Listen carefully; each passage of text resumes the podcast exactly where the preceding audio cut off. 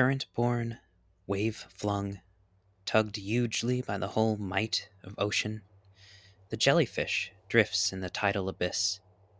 The light shines through it, and the dark enters it. Born, flung, tugged from anywhere to anywhere, for in the deep sea there is no compass but nearer and farther, higher and lower. The jellyfish hangs and sways, pulses, move slight and quick within it, as the vast diurnal pulses beat in the moon driven sea. Hanging, swaying, pulsing, the most vulnerable and insubstantial creature. It has for its defense the violence and power of the whole ocean, to which it has entrusted its being, its going, and its will. But here rise the stubborn continents, the shelves of gravel, and the cliffs of rock break from water baldly into air. That dry, terrible outer space of radiance and instability, where there is no support for life. And now, now the currents mislead, and the waves betray breaking their endless circle, to leap up in loud foam against rock and air, breaking. What will the creature, made all of sea drift, do on the dry sand of daylight? What will the mind do each morning, waking? That is from Ursula K. Le Guin's The Lathe of Heaven. It's one of my favorite books. I read it almost every year. And I open today's podcast with that quote to introduce to you some of the themes that I will be exploring in this episode with Gordon White. So, Gordon is the host of the Rune Soup podcast. He is the author of a number of great books Chaos Protocols, Starships, and Pieces of Eight, which I believe has come out more recently. Gordon has some of my favorite people on his show, uh, most recently including Gary Lachman, who is also going to be featured in my upcoming class, in the Jean Gebser class, for those of you who are tuning into that. And I had this inkling to invite Gordon on last year. And funny enough, it was last year where we recorded this session. It was in December. It's been a number of months, but it's also been one heck of a journey to get to where we are right now. So much has changed and so much has happened. But as I hope you will see in this episode, the topics that we go over are just as relevant for pre COVID as they are post COVID. The theme of this episode, that is emergent in our conversation together, circles around the imagination of imminent futurabilities, as Franco Bifo Berardi might put it, of Taoist heroes for post capitalist futures. But most of all, and this is Gordon's phrase, Myths for Human Flourishing, or Myths for Flourishing. And that's what I decided on the title for this episode Entangled Myths for Planetary Flourishing. And what does this mean? Well, we look at many different stories from Ursula K. Le Guin to her Earthsea trilogy, some of her science fiction, which could be called Taoist science fiction, to films like Cloud Atlas, to works of fiction themselves as revolutionary acts acts in which we imagine different ways of living and being in the world, different ways to relate to our own identity and our own process of self transformation, which may not need to be the classical hero's journey. Gordon talks about non tyrannical ways of being in the world, of getting out of our own way, how to live artistically. And that doesn't mean being an artist per se, but to live artistically as he says, and you'll hear in the recording, to live artistically is to delight in making your evening meal. How do we live more this way? I think a lot of us are learning that these days. We're taking up gardening and cooking, uh, watching things grow, becoming more present out of this disruption of global capitalism. Some of us are fortunate enough to pause, become present, and perhaps for the first time learning to live artistically in the present. We, we cover a lot of ground here, and I really appreciated the way in which Gordon is able to describe in an erudite fashion many different ideas, many different thinkers, different philosophies, weaving them together in very enchanting vision of the possible. I, I was really struck by the whole idea of an alternative hero's journey, a hero's journey where we learn to be, and this is what he recommended that I do, and I still have yet to read the Earthsea uh, books, Gordon, but I promise you they are on my list for 2020, coming up very soon. But how to be a pacifist in a living universe, right? How to take that angle on the hero's journey. And I mentioned earlier Taoist Heroes for Post Capitalist Futures. That was one of the potential titles for this episode. But it's in these little acts of imagining, of storytelling, of working creatively in the present as artists of our own lives that we might capture or reclaim potentially revolutionary acts. And remember what I'm saying here that the Taoist approach to this, the, the pacifist approach to this that Gordon talks about, it, it is not a, a revolution of, of chopping off of heads and going to war. Let's hope we don't have to get to that. Rather, the revolution begins in a much smaller way. We talk about The Lord of the Rings and J.R.R. Tolkien as another theme here, another example of a, a planetary myth.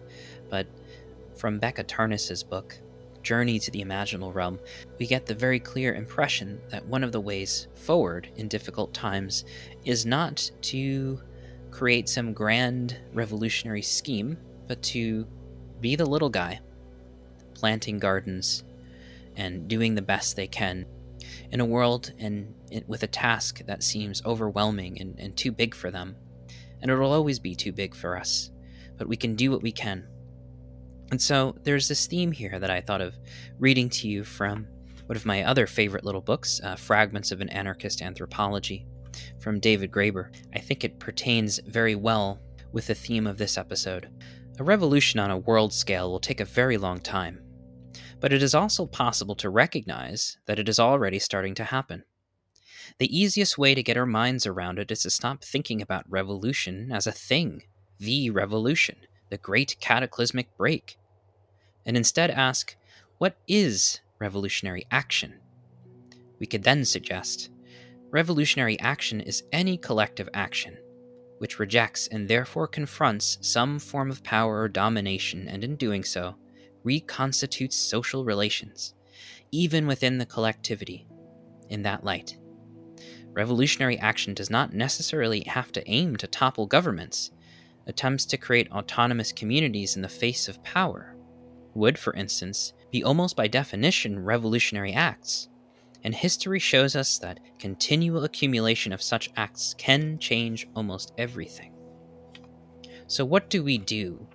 How do we live this sort of revolutionary way?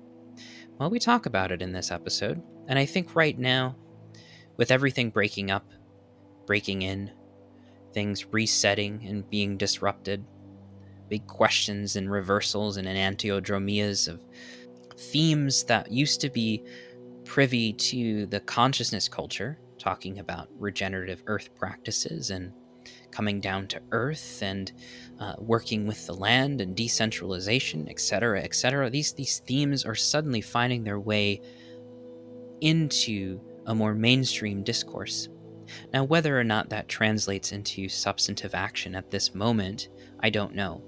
But perhaps we can take from the stories that Gordon and I explore this idea that we can begin with, as it were, a sociology of micro utopias the little acts, the little ways of breathing and being and creating and living artistically, the little ways of being in the world in a, that pacifist way, in that nonviolent way, might be the start, at the very least, of what we can do right now. And as Graeber says, a little bit later in the book, the moment we stop insisting on viewing all forms of action only by their function and reproducing larger, total forms of inequality of power, we will also be able to see that anarchist social relations and non alienated forms of action are all around us. And this is critical because it already shows that anarchism is, already, and has always been, one of the main bases for human interaction. We self organize and engage in mutual aid all the time. We always have we're learning how to become present and to create in the present and to imagine a different world. Stories like the ones that we will explore in this episode help to teach us how to live and to be in the world, and they also show us how we might individuate in the world as well. We've gone through this before, and perhaps in a very new and very ancient way, as maybe Charles Eisenstein would phrase it, we should revisit these themes once again. So, enjoy this episode. Enjoy Gordon. He was a pleasure to speak with. I hope to have him on the podcast again. As a quick reminder, you are welcome to join the Patreon channel for Mutations Podcast, where I have been posting fairly regularly these days with new episodes, new discussions. We've been hosting a regular quarantine movie series where we've been watching either films or documentaries. We've watched Stalker and Annihilation so far. We will be watching Nora Bateson's documentary, An Ecology of Mind, about her father, Gregory Bateson. So definitely come in and watch that with us and discuss it with us. And next month, we're going to be hosting the Phenomenon of Man book club. We're going to be reading Teilhard de Chardin's The Phenomenon of Man, writing off the coattails of Jean Gebser. We're just wrapping up the last of the lecture series and uh, live Sunday classes, uh, reading through the ever present origin, discussing integral philosophy, and exploring practices of becoming present and exploring our own consciousness. Those have been fantastic sessions. I've had a wonderful time with a great group of students, and a number of them are going to be hopping over to Patreon to participate in the book club this summer. There's a lot of other things coming down the pipe, including uh, another episode with Andrew Sweeney, which is another archive pre COVID tape uh, like this one. I, I'm calling these the pre COVID tapes. Andrew Sweeney is a writer and a thinker who is in our mutual circles exploring uh, themes like Jean Gebser and metamodernity and where we're headed next in terms of all of these cultural transformations. So we had a good conversation that I am looking forward to sharing with you.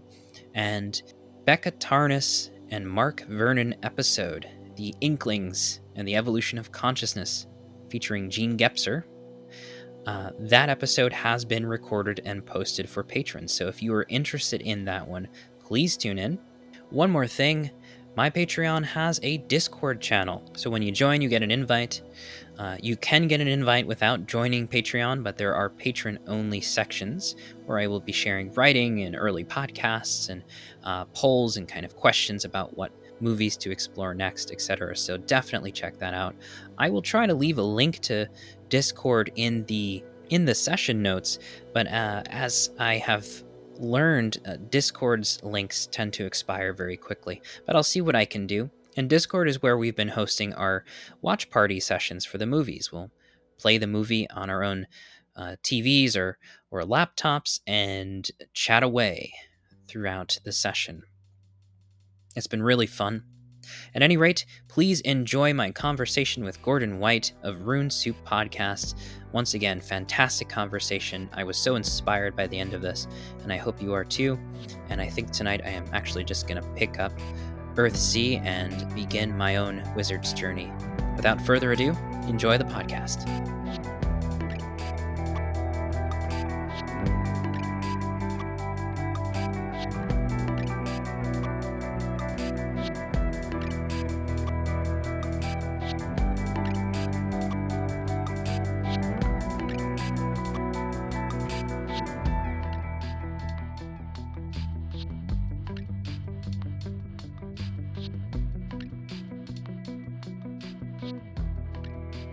So, Gordon, welcome to Mutations.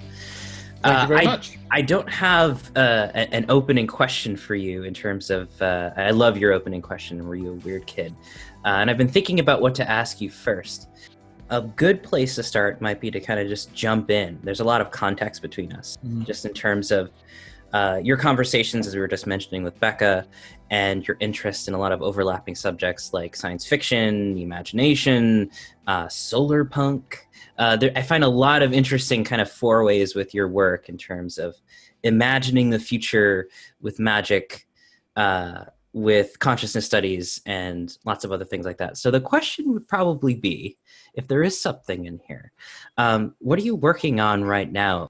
Yeah, loads. I mean, there, there always is. It's sort of funny. I managed to write my first two books whilst working full time at a very senior, um, sort of like global director level media job, um, which was which obviously kept me very busy. And now that I kind of do this full time, I somehow have less time to do things like write books. So yeah, there's a couple of them. 2020 will have uh, hopefully a 90% sure two books will be out one fiction, one nonfiction, and there will also be a um, an extended re-release of Pieces of Eight in in print for uh, members only. So in terms of those kind of like text-based uh, projects, there's always some on the go. It's just been um, it turns out doing this and, and setting up the permaculture farm and whatever are all uh, you know a lot of work.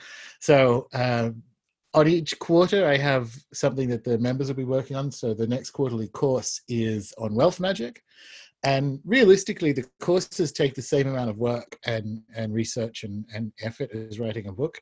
So in this weird sense it's been a year and a couple of years since i wrote a book but in that time i've done sort of like six book projects. So 2020 one of my goals it's a very capricorn season goal is to precisely divvy up the amount of time so that i can get all of those things done. But yeah there's always projects uh, there's always projects on the go and they're all they're all it's different projects in the same field or vineyard, if you will. Yeah, farming and writing, permaculture yeah. farming and writing. That those yeah. those to work well together. Um, yeah, so so maybe we can kind of go into that a little bit. How how is it? How long you been on the the permaculture farm? Just a year or two. So in January, it will be two years. But mm-hmm. in that time, so I was calculating it this year with um, spending a, a, month in South America on like an ayahuasca dieta and all the other stuff, and the kind of trip I did through the U.S. Um, speaking of the Guggenheim and so on. I've actually spent more than three months of the year, which is a quarter of the year, off the farm. So I've been down. This has been my legal address for two years, come January.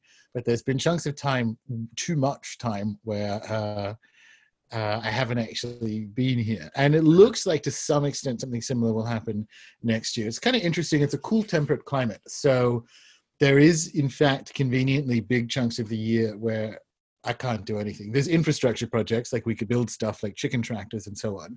But in the dead of winter, which conveniently is the Northern Hemisphere summer, obviously, uh, it doesn't really matter if I'm here or not. So uh, that's that's kind of when I do my adventuring to make sure that I'm you know i'm back for the busy time which is now obviously. It's late spring early summer.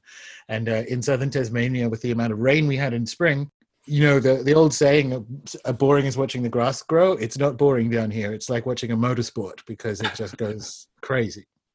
Yeah I, I, just missed you actually in the i think you're in portland. Yeah. and uh, i had i had just flown up i think a mm, maybe a couple days after that event. So I just missed you. I know you met my colleague Jen Zart there. Absolutely. Uh, yeah, UFO yeah. talk. Uh, that, yeah. that sounds like that was an interesting, interesting conversation.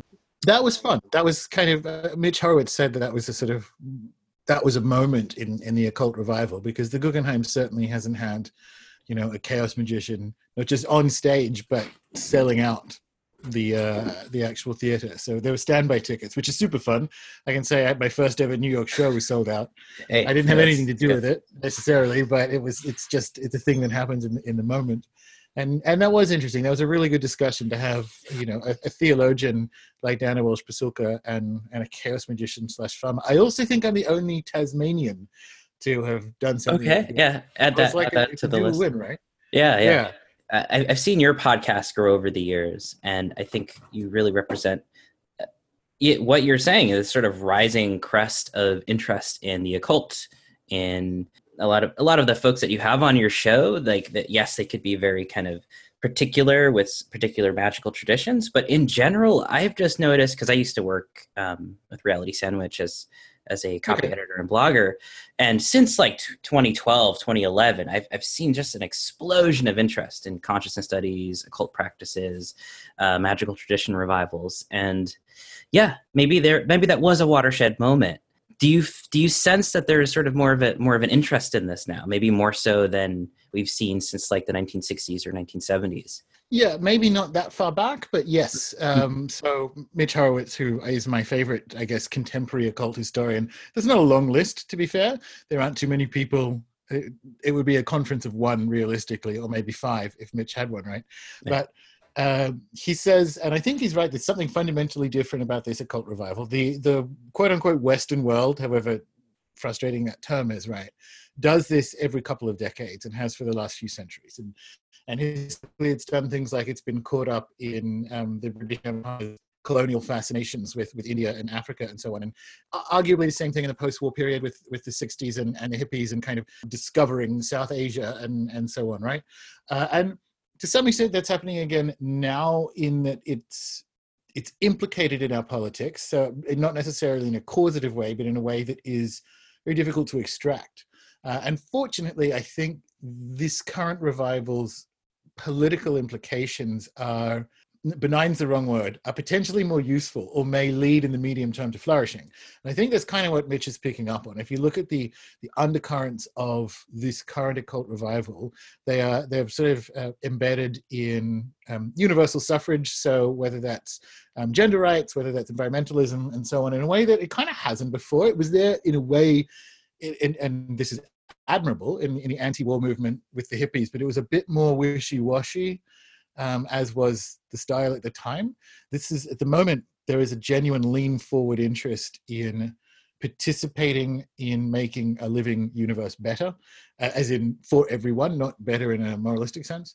And I think that's good. I think uh, I don't think it backslides for a while, right? And it, it's a question of which model you bring. And I'm a big fan of cycle models, be they astrology or whatever it's a question of which model you bring to to interpret what's going on around you. And for this stuff in particular, my preference is Charles Fort's understanding of dominance, and and that's a dominant with a T if people haven't heard of it. But essentially, did that very Western thing of of um, sequencing human civilization, and um, we were moving out of this. A dominant is when is a, is a condition where certain things are true. And we're moving out of effectively the dominant of science, where the technocratic, uh, materialist, and materializing truths are what keep things determined as well unreal. And we're moving into what he called dominant of wider inclusions or the dominant of witchcraft. And it's different to um, Kuhn and Structure of Scientific Revolution, because um, that was sort of Cold War propaganda for one, but also Fort's is better and older. Uh, because what he said isn't that we expand in ever increasing correctness, which is sort of what Kuhn is talking about with paradigm shifts, right? He's like, okay, well, we found quantum physics, so we paradigm shifted to getting better at describing the universe. What Fort has is that things that are true literally change. So there is an evolution of, of what is true in the universe. And it just seems to me, and it's in the air even with people who are stalwart defenders of the outgoing dominant, like my father's a psychiatrist, right?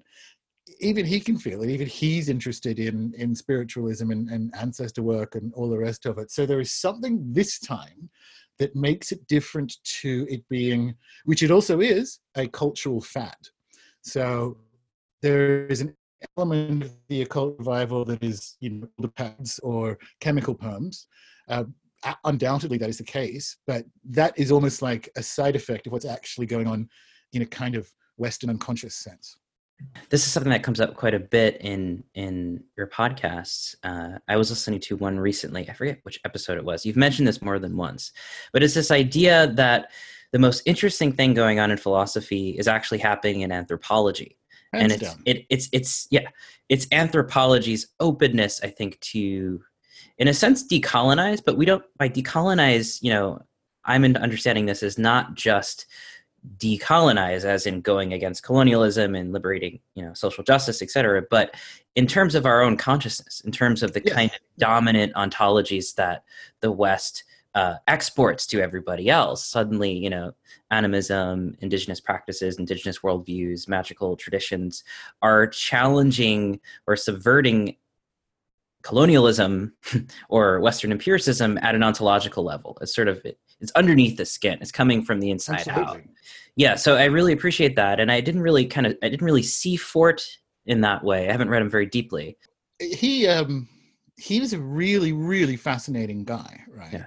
and um, Dr. Jack Hunter wrote a kind of interesting book on one of his first books, um, and he's been interested in Fort for a long time in that sense, which is he Fort kind of was a philosopher in his own way, but in a way that I like. This is I don't mean it in a arrogant sense, in a way that I would um, I find a lot of resonance with on, on, a personality basis. He was the son of a shopkeeper who, um, uh, and he was stacking cans one day in his father's shop in New York. Um, I think it was in New York. And he suddenly realized it was sort of like cans. One of them had peaches, and the other one had like mints or something. And he kind of he took all the labels off and started stacking them. And for him, that was a that was an ontological moment, which is like, well, what is this? And is this in the can or is it not? And so he'd always been kind of like fascinated at the at the surface and the interior of reality. And and so he spent years and years and years of his life collecting anomalous newspaper reports from around the world. And he did that in New York Public Library, he did that in London, he did that in places where you have these huge databases of strange stuff that have happened um, in you know in the 1890s it would it rained giant cubes of ice in um, bangalore i think it was. And all these stories they're like well that doesn't make any sense. And you add them all together and it was these damned facts is what he called them that's the name of jack's book that are the thing that eventually washes over the um, the resistance from the dominant of science. Like there are there are too many true things for the uh, existing rules to describe, and that's actually what floods it and and changes the next thing. Because science did that, and rightly so. Science did that a few centuries ago uh, for the previous dominant to that, which of course was religion, right? And in particular, that sort of revealed religion. And too many things in the Enlightenment swamped the ecclesiastical view of reality so that it couldn't hold. And we're there with specifically science in a materialist and controlling sense. We're not there in the sense of science as a method of inquiry or an epistemology, where there is a um, what I think the dominant of wider inclusions will do is actually save science. I think it will free it from being a totalizing metaphysics, which it was never meant to be, and bringing it back down to what it is tremendously valuable as, which is an epistemology, right? And that's why it's called the dominant of wider inclusions, because everything from the previous dominants are still in play. There's just more. There's more. Now there's now there's spirits. Now there's UFOs. Now there's um, intelligence of plants. Now there's telepathy. All these things which were not allowed in the last one are inarguably true true.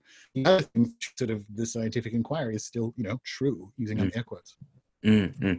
Yeah, and and where does the role, I guess, of occulture traditions and magical practices and magic and resistance movements uh, where does this all kind of play in because we're seeing this happening at the same time as we're dealing with this massive climate crisis right we're seeing this kind of deconstruction of that totalizing worldview at the same time that we're dealing with the Anthropocene. So, a good example, funnily enough, I was having just interviewed up the valley about this earlier this morning.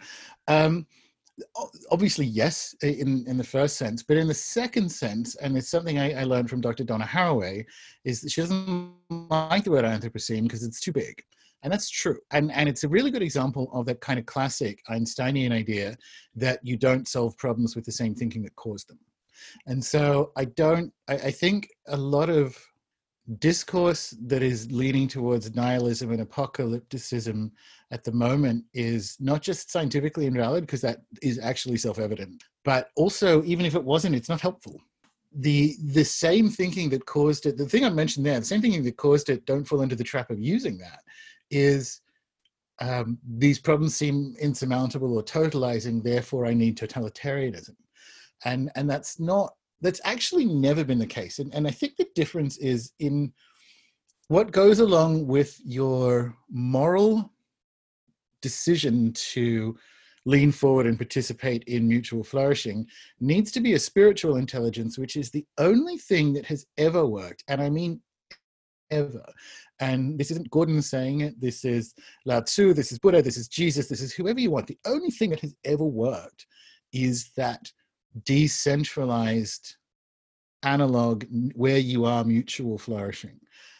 Tyranny is tyranny, and it's never worked in the totalizing sense of well, now we must. Um, and and and you you hear that in the rhetoric at the moment, and it's it's imperialism and genocide. So you have you have white boomers in, in funny clothing flying down to South Africa to protest um, Africans getting reliable electricity.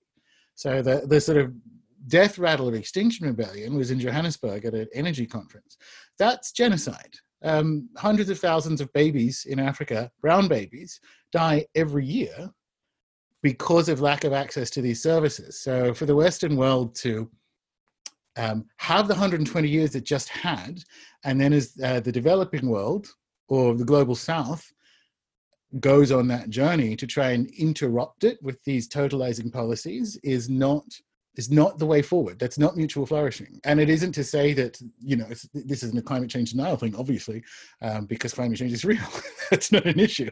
It's how about not being imperial and maybe that will solve the legacies of empire or maybe that will be participating in the, the ultimate ending of empire and this is the bit that i'm i'm very very vocal about which is this nihilistic and they're going to be wrong because they've been wrong for decades on this. This we only have 11 years left to save the world. Well i think this time people's feet are going to be held to the fire because um, the world has it's been two years to save the world since the early 90s and here we all are about to celebrate 2020 so i'm sorry to bring you the good news that you might actually live long enough to be forced to make the world better on your own. Um, and that it's really fascinating to be in a situation where i get pilloried more for um, saying i bring you good news that perhaps the world isn't going to end. That seems to cause people more upset than uh, than the opposite. And and that is that is despair and nihilism and it's traumatizing your own children. And even if it were true it is the wrong way of thinking to bring any changes that you want there. So i kind of i get caught in this infinite loop of what we do.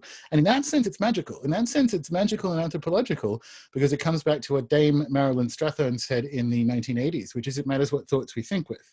So as we face these tremendous challenges the the the way you guarantee that you will lose is to face them with a, a, shrill call for totalitarianism mixed in with some sort of apocalyptic nihilism that's literally traumatizing children. When you are on the side that is traumatizing children you need to just take a breath and go hang on what if we're the bad guys? Because it makes it worse. I mean we've just saw that with the british election. Uh, the mm-hmm. stuff this, these the thought patterns that lead to that kind of vocal interventionism not only is it based not in science but in some sort of fear of large weather events that they've convinced themselves is science despite what the actual scientists who are behind the ipcc report or the world meteorological council say that the world is not going to end in 11 years but every time these things happen every time they disrupt a train the entire discourse shifts and it shifts away from where we want it to to go. So it's sort of on every level, the tactics don't match the goals. And what I'm seeing is people doubling down on these tactics that make it worse rather than better. And that is that's magic. You know, when you're dealing with with thoughts and how you embody them, that there is no better definition of it. So in that sense, it intersects. And in that sense, I think I'm very excited about this occult revival because a similar thing can be said and is said by people other than just me. Because yes, I don't I get pilloried by lots of people for that reason. But the same thing when it comes to uh, gender and and trans rights and all the rest of it. These really, if you think with the thoughts you're thinking with, it is medicinal in the medium term, but quite painful in the short term because you actually have to unpick some very cherished ideas. And that I think is good. That is magic. That is that kind of transformative effect. So that's where I think it interfaces. And I think it's early days. It's early days. It has clearly been pushed in the unconscious sense, not as a controlled narrative sense, but this has clearly been pushed into the sort of front of our minds for the next few years is how we live in a way that is um, non not just non-damaging but mutually flourishing is the term I use, and how we get there, how we get there in every sense horizontally across um, you know different rights groups and and how we interact with the more than human world. It's all the one thing and that makes it magic because it is how we impact and uh, and embody the thoughts that we want to be real in the world i guess mm-hmm. well said i you know as you're articulating this i was thinking of uh, your conversation with becca and of course one of becca's favorite lines becca tarnas uh, for listeners from Lord of the Rings. You know, I'm going to paraphrase it. You probably know it better than I do, but you know, it's it's we we don't choose the times that we were born into. We all we can do is do something with the times that we were given, and there's yep. this kind of an immediacy. There's kind of an Im- imminence to that to that statement in terms of well what do we do? Well we, we should live well and try to help others around us in a very kind of immediate way. And, um, oh absolutely. And and the um the cosmology behind lord of the rings is a very good example of not taking the totalizing solution which escapes a lot of people right? Because in theory the best thing to do would have been to give the ring to you get get to Rivendell, you give the ring to Gandalf or Elrond or whoever, and he gets all his elves, and they and Boromir and Aragorn head to Minas Tirith. They get the rest of the men of the West, and they full frontal assault. That is the Greta approach. That is not going to work. And actually, what because you end up trying to solve the tyranny with tyrannical thinking. But what is there all along, and in little moments, and it's not just the fact that Frodo is a hobbit, there, there are moments in it that make you realize, because it isn't just Frodo, it's the four of them, that they individually participate as best they can, sometimes even when they're not consciously doing it in, in the saving of the world. So at the end of the first movie slash almost the end of the first book, where Merry and Pippin are taken by the orcs and Uruk-hai um, back towards uh, Isengard, right? The reason they were taken is because the Orcs and Uruk-hai thought that was Frodo. They were told to get two hobbits. They didn't know there was four, so they looked, look, there's two hobbits. And if they hadn't done that, if they'd stayed looking for Frodo and Sam specifically, they would have got the ring. And so Merry and Pippin's presence, which appeared to be bizarre until that point, it wasn't bizarre in the eyes of God, and it wasn't bizarre in the eyes of um, the universe, because in a, in a horrifying way that we we all just have to show up and do the best we can. If Merry and Pippin had not been there, the whole thing would have failed. So there are a whole bunch of moments like that, which people don't get is deep Tolkien religion, right? Like that's his mm. attitude to God and, and how we live. And it's it's how we should perhaps try it. That's genuine mysticism. That's there. That's what the saints will tell you. That's what again, yeah, Buddha, that's what all any mystic tradition will tell you is to um, do the absolute best and and be that kind of um, flourishing or light in in where you are because that you don't know how you're not the creator. You don't know how the rest of that's going on. And and it's it's worth sitting with i think.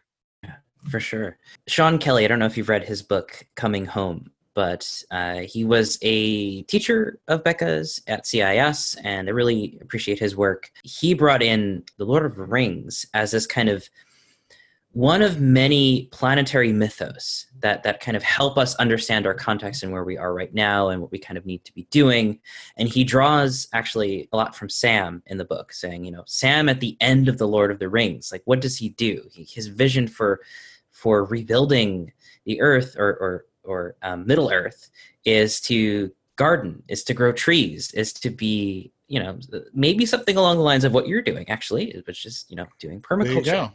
so including lord of the rings but not necessarily just lord of the rings do you see particular stories that resonate for you in our in our moment right now in terms of this sort of planetary crisis? Um there will anything that can facilitate the in a sort of Joseph Campbell sense, but anything that can facilitate, and it's different for each person, the play out of the our archetypal context is useful. So it's it's a thing of a moment. Well, it's a thing of now. Apparently, I've not seen it. I think you just came back from. The, the most recent or the final Star Wars film, the J.J. Abrams one, is apparently not very good.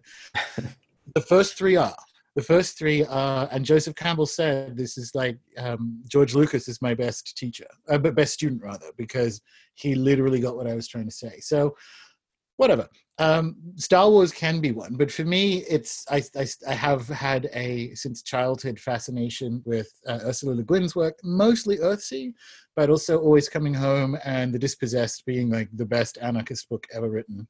Um, Agreed.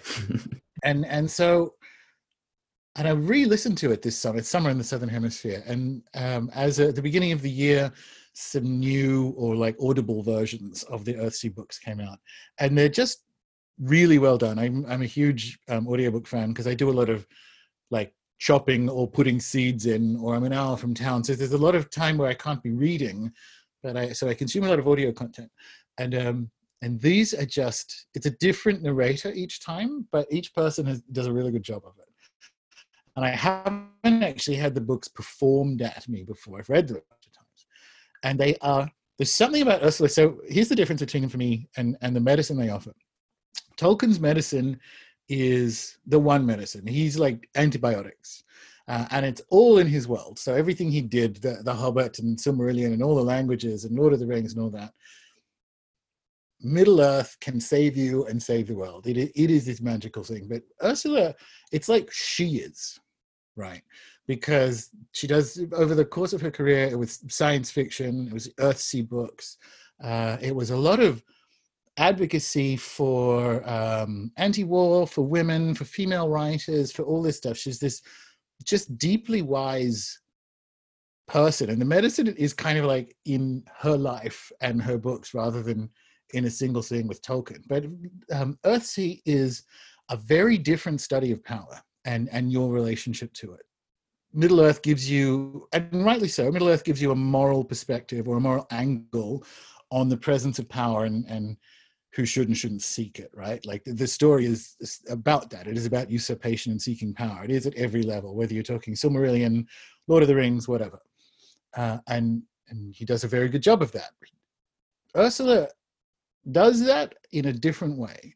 So over the course of their first four books, in particular, it's in this amazing kind of like horizontal Oregonian Taoist um, cosmology uh, of Earthsea, right?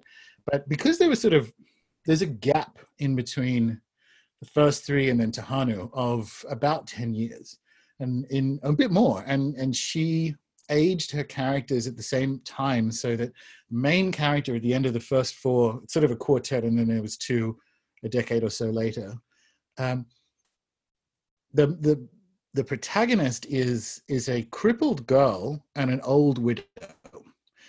And, and her hero through the books, Ged, who was the archmage, and and essentially all powerful has lost all his power by this point so the story is not just about power and its application but in aggregate it's about what you do with it what you do without it and and and your moral relationship to it and the things you can do and must do to be in the world and there's just never been anything like it and and obviously she was an excellent writer so that helps um, the first few pages of tehanu are better than hemingway in their uh, in their terse and stark description of a widow's fate.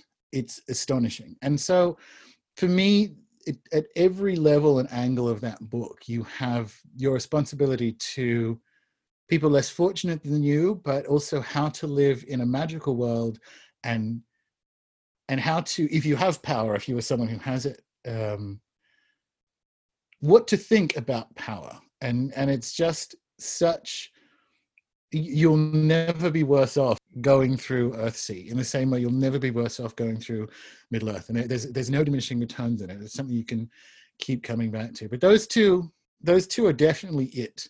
Uh, and again, but hey, if you're more of a science fiction person or more of a space person, and I usually am, Star Wars, um, Star Wars does a good job of that too.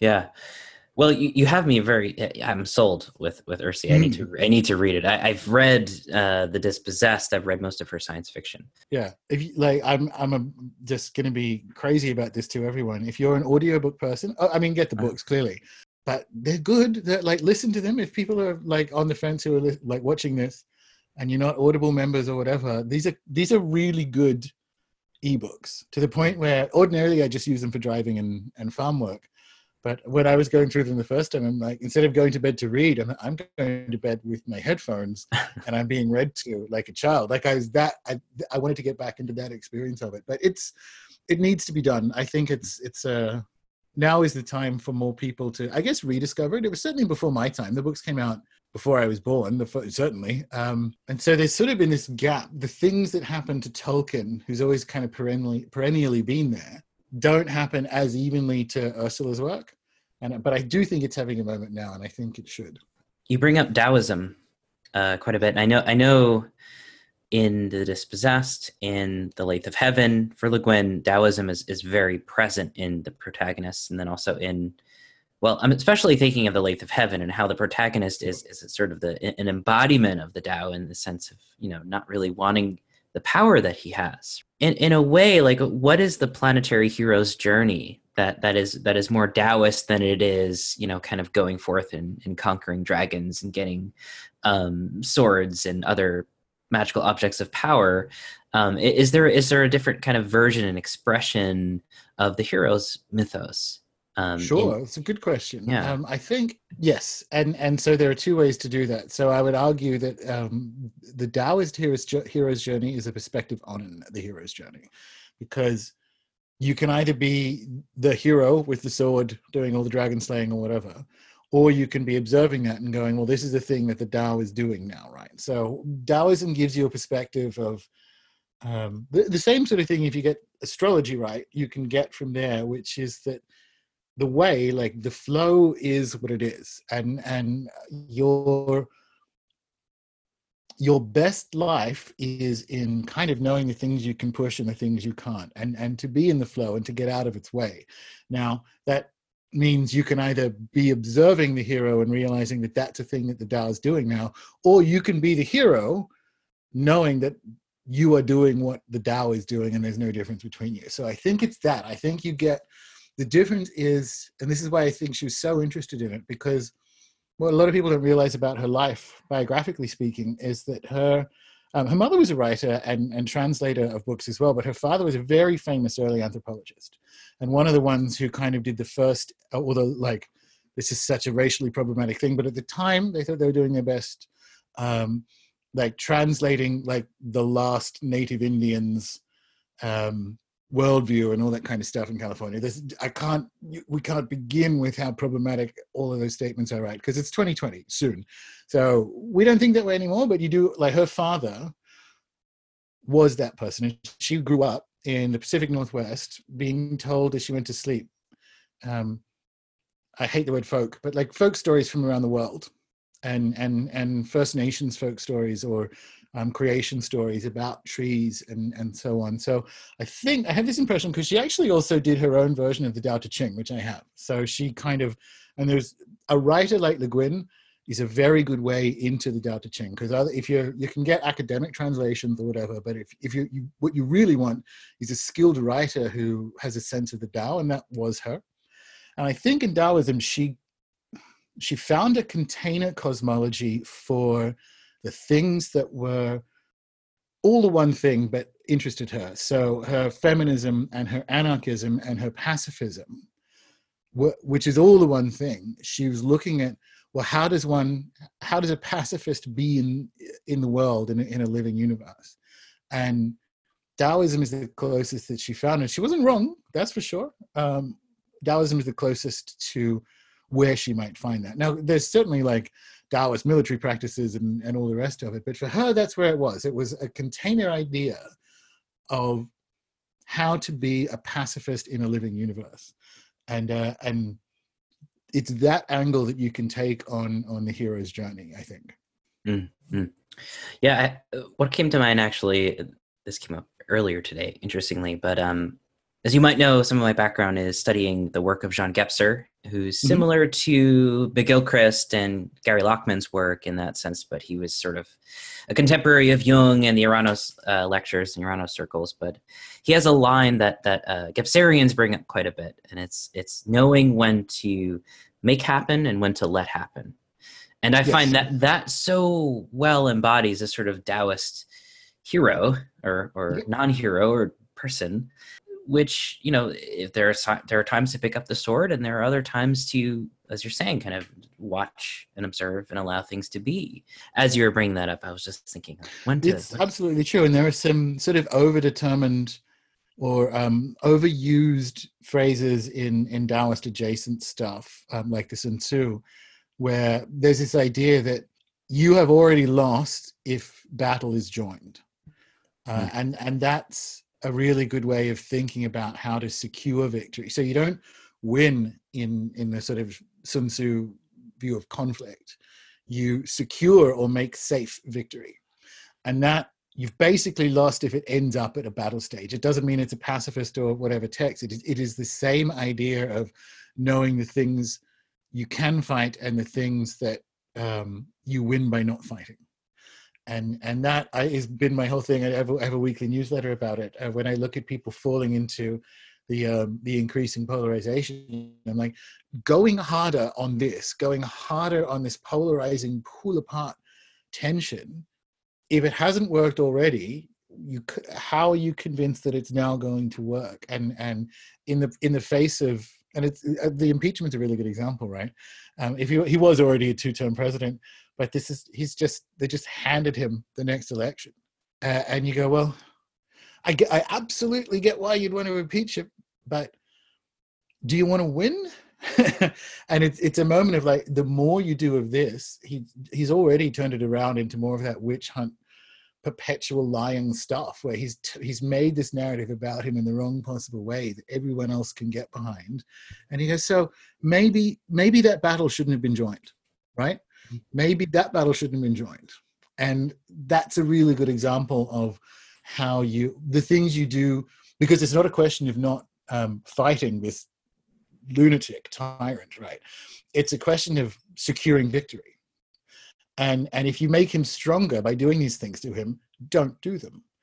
And that that's tactics. That's sort of like Taoist tactics, I think. As we're discussing and talking about this, it's sort of turning into what we can learn from particular stories about how to how to act right now. Like what are the myths? What are the stories? That was my question.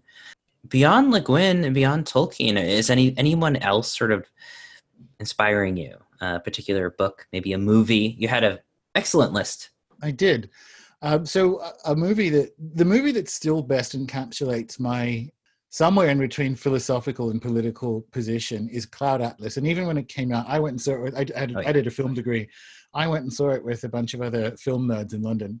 And we came out of it. Everyone else is like, well, the mask looks silly and whatever. I don't think I was in the same film as you. I think everything about that was even the the rough bits were almost supposed to be rough because the sort of silly masks that's kind of the point. If if the story recurs through different generations then all we are in that one moment is the mask. So there are ones like that that i think you can find enrichment in because and in particular what that one does which i, I think is a very useful magical insight uh, and you get this in in contemporary shamanic traditions right which is everyone kind of vaguely knows there is a, a an obligation um, to one's ancestors. But there's the other half of the story is obligation to one's descendants. Uh, and and so it's how you be in the world that um, fulfills the um, the best things about your ancestors and their best hopes for you and your family, but also how you do that in such a way that uplifts the descendants, so that people and family doesn't have to be bloodline, right? Um, but descendants in uh, in the future, and and that is a kind of modern use of terminology for a way of being in time that again in anthropology we find in cultures like uh, different australian aboriginal cultures and different amazonian cultures. And cloud atlas gets that. Cloud atlas has the sort of co-implication up and down the timeline of wherever you are womb to tomb we are bound to others works through time. And there's this sort of sense that the um, the future conflict is is entangled in in our own conflict and the same for the past. And if all of these weren't going on it wouldn't have happened. And that's really difficult to do in a film. Like the film was messy because it was trying to do something big and important. And that's one of the ones. So i think if people are looking for i always find it enriching to to watch that film because it is a reminder that other people are having this fight or other people are engaged in this cosmic fight's almost too militant uh, in this um, cosmic drive towards flourishing, and that has always happened. So that's one of them. I mean, there are certainly plenty of other TV shows. You don't have to necessarily watch worthy things, um, however fun that is. Like you don't necessarily have to watch worthy things. There's a lot that can be um, found in horror movies. There's a lot can be found in in comedies and so on, and, and just um, experiencing joy. Final Space um, is just an animated TV show.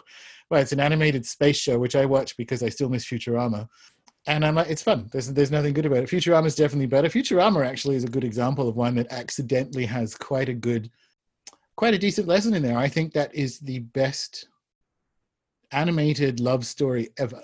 Um, if you watch it all, I think Fry and Leela is the best love story ever animated and that uh, that's a surprise because it was a sort of not necessarily a Simpsons spin-off, but it exists by virtue of the perennial popularity of The Simpsons, and it went on to do this kind of like accidentally really good thing. Yeah, and there are other really fun recent shows. I also like scary stuff that can be outlet for decolonial anger, right? So Taboo, which came out a few years ago with um, Tom Hardy, is a really good post-imperial um, new world, old world conflict show. And the first series of The Terror is a similar idea. Um, so you can get there's some really good explorations of the kind of imperial ghosts that are still with us, and, and those are two of them. But from a kind of um, uplifting perspective, um, Cloud Atlas or anything by Wes Anderson. anything by Wes Anderson. Okay, that that's that's a good answer. I have to say, I can't argue with that. Um, have you watched The Expanse at all? I'm just wondering because I've just watched yes, the. Haven't finished it. Haven't finished it. Um, I wish. Yeah, I mean, funny job. I, I get super busy, and so particularly with a weekly show, there's a stack of books that I want to read for me, and there's a stack of books I have to read for guests. I know, boohoo, right? But it does mean I never get quite the amount of time to to watch stuff that I want to. I watched like the first series of it, and I enjoyed it. I just haven't been back to it yet. Mm, mm, okay, just just because uh, and we could talk about it when you when you get up to the next season or the Will latest do. season but it's it's very much kind of exploring colonization and expansion of, of the human species into the interstellar realm and so these Science- questions of colonialism come up uh, Sure. Yeah. Science fiction is the best medium to explore the present day. It's Hmm. the it's better than and it's a side effect of of an attempt to try to perfect it in that modernist technological sense. But it is it is better than anything else. It is better than and I love documentary. It's better than uh, the, the most verite documentary you could get. Can't hold a candle to highlighting contemporary issues in the way science fiction can. It, it, and all, all, if you think of any science fiction classic, it is always about, and in particular, the kind of class struggles makes it too Marxist, but it's not necessarily wrong. Uh, in particular, the economic struggles of the day in which um, the book or film or whatever emerged. um, first of all i don't know if you've read any william gibson's work recently like No, I was about to say Thousands onward. Beyond the Yeah, classics 500 years ago, sure. yeah um I, I like what he does because everyone's always saying he's the prophet of the internet etc cyberpunk uh, uh, cyberspace was the term that he i think he coined or helped to coin or popularize the neuromancer but his work he's always saying this. It's it's an exploration of the present he, he, he Yeah. leans into the present and he just kind of focuses on it until it starts to get a little weird until weird things kind of you know like um, the William S. Burroughs line, you know, if you cut into the present, the future leaks out. It's that Hmm. sort of sense that you know science fiction very often kind of gives us not a prophetic sense, but a, a kind of um, wh- what what is latent in the present in our cultural phenomenology? What are we dealing with? What are we going to have to unpack 10 15 20 30 years from now? And very often folks like philip k. Dick or william gibson kind of get heralded as as prophets where really i think they were just very sensitive to the present. They, they were, and also I think Octavia Butler had them beat. She's a Mm. really good example of like the stuff that leaks out now. The the, the things Yeah. that um, she explored in, in her stuff is and that happened. It's funny coming back to Lord of the Rings. Um, it was that in reverse. I I don't. I know I get trou- in trouble for saying this too. I don't super like Michael Moorcock. I not as a person. I'm sure he's a lovely person. I've Uh-huh. never really resonated with his stuff. Uh, however, I've shared a couple of years ago. He gave a talk at Shakespeare and Co in Paris about being alive in London when Lord of the Rings came out, and people didn't know what to do with it. They thought it was science fiction describing some sort of post-nuclear wasteland Europe. It was so alien to them that they're like, "Is this?" Is this like in the future, but after the bomb? And Tolkien was like, no, no, no. And I think there is a similar tendency, and the reason um, Gibson gets held up, and it's not like it's wrong at all, but the reason he gets held up as being a prophet is because you can kind of do a one to one between the technological stuff we have available and um, what he wrote about in the books. But uh, if you look at what I think, this is unfair, and I like Gibson stuff, this isn't shade on him in any way, but that's kind of easy. It's sort of staying on the surface level to say, well, that's what this is about. Arguably, something like Cloud Atlas, which was a novel four years before it was a movie, um, is doing the same thing because there are these eruptions of solidarity horizontally, Hong Kong, South America, wherever you want right now, and it's all the one thing. It's all the one revolution. And so, whilst it didn't accurately predict cell phones, um, I think science fiction, as you say, that's the um, the Burroughs line is really really good. The future leaks out if if you cut into the present. I think Lord of the Rings did that too in a way that is almost in reverse but again it's because we can't we can't situate it we're impacted by it and and gibson stuff or butler stuff or tolkien stuff you can't i it's difficult to hold it in your head for the first time and it's one of the reasons i think it's so transformative. Yeah. Yeah i mean, I mean to bring it back to tolkien i i feel like we always have to in some way or we end, we always end up that way. Um yeah just just from taking becca's class and working on her with, with her book um, there's a sense that yeah tolkien in, in, in, many ways was was articulating a planetary mythos uh, that is just as relevant today as it was you know the time that he was writing it. And perhaps it is even more relevant for the next generation that's going to have to be dealing with some of these more acute problems of uh, climate change. So so there's a sense that yeah it's not just science fiction. It's just the act of, of, of creating as being a creator or a sub creator i suppose you know sure. in, the, in the moment that we we we are inhabiting in culture in our moment in history. And it's just that kind of artistic expression sort of in the in the way mcluhan talks about because mcluhan kind of gives us that that way of looking at art in general as a sort of expression of i don't know maybe in his language it'd be the evolution of cultural mediums where, where we're moving sure. from a particular world notice, to another world yeah I, I want to jump in there notice that that is exactly what I was trying to say about the non-tyrannical way of, of being in the world. Mm. I think a huge part of it is getting out of the your own way when it comes to expressing creativity, and that can be and that is not just because I can't paint for shit. Let me tell you, that's not specifically in an artistic expression thing that's everything. That's how like to live artistically is to delight in making your evening meal right? And i think that is all of these people we've just landed on is a really good example of how you improve the world without appealing to tyranny and and it's it just brings it back into alignment with the mystic traditions of the planet. And it just seems like that's the thing we need to help each other discover initially and then continually remind ourselves on as we navigate these increasingly challenging times. Because if you if you forget it for a second all of a sudden you're calling for tyranny. And uh, that literally ends in tyranny you know mm-hmm, mm-hmm. yeah in some way i'm thinking of of a kind of poetic vision of the earliest of us in terms of I, I, don't know if the if the current science is is reflective of this but they always say you know there was a one point there was a bottleneck in human evolution and there was only like a few thousand of us and from what we know about our ancient ancestors they were probably animistic they were magical mm-hmm. they were doing this they were living and creating and doing magic and surviving in a world participating with it and, and, in some sense i don't know if anything has fundamentally changed from that bottleneck to this potential bottleneck in the sense of what's the answer it's well it's to what you're saying like you know yeah relish the it's a really really really interesting comparison i like it because this time the, the squeeze is metaphysical mm. rather than physical. I like it. I should have get through this. Yeah, this bottleneck. That's cool. It's from yeah. Last time I checked, there were two bottlenecks, and the one you're referring to is about 100 and something years, 150,000 to 120,000 years ago. Leaving Africa, we got down to a few 1000 mm-hmm. um, that appears to be it. But I like that. I like that's an interesting. I will I will take that and uh, and sit with it. Did our hundred thousand year old ancestors go and create some kind of totalitarian survival philosophy? All right, all humans got to get on board to make it through this this bottleneck moment. No, no, we, we were doing nope. much more yeah.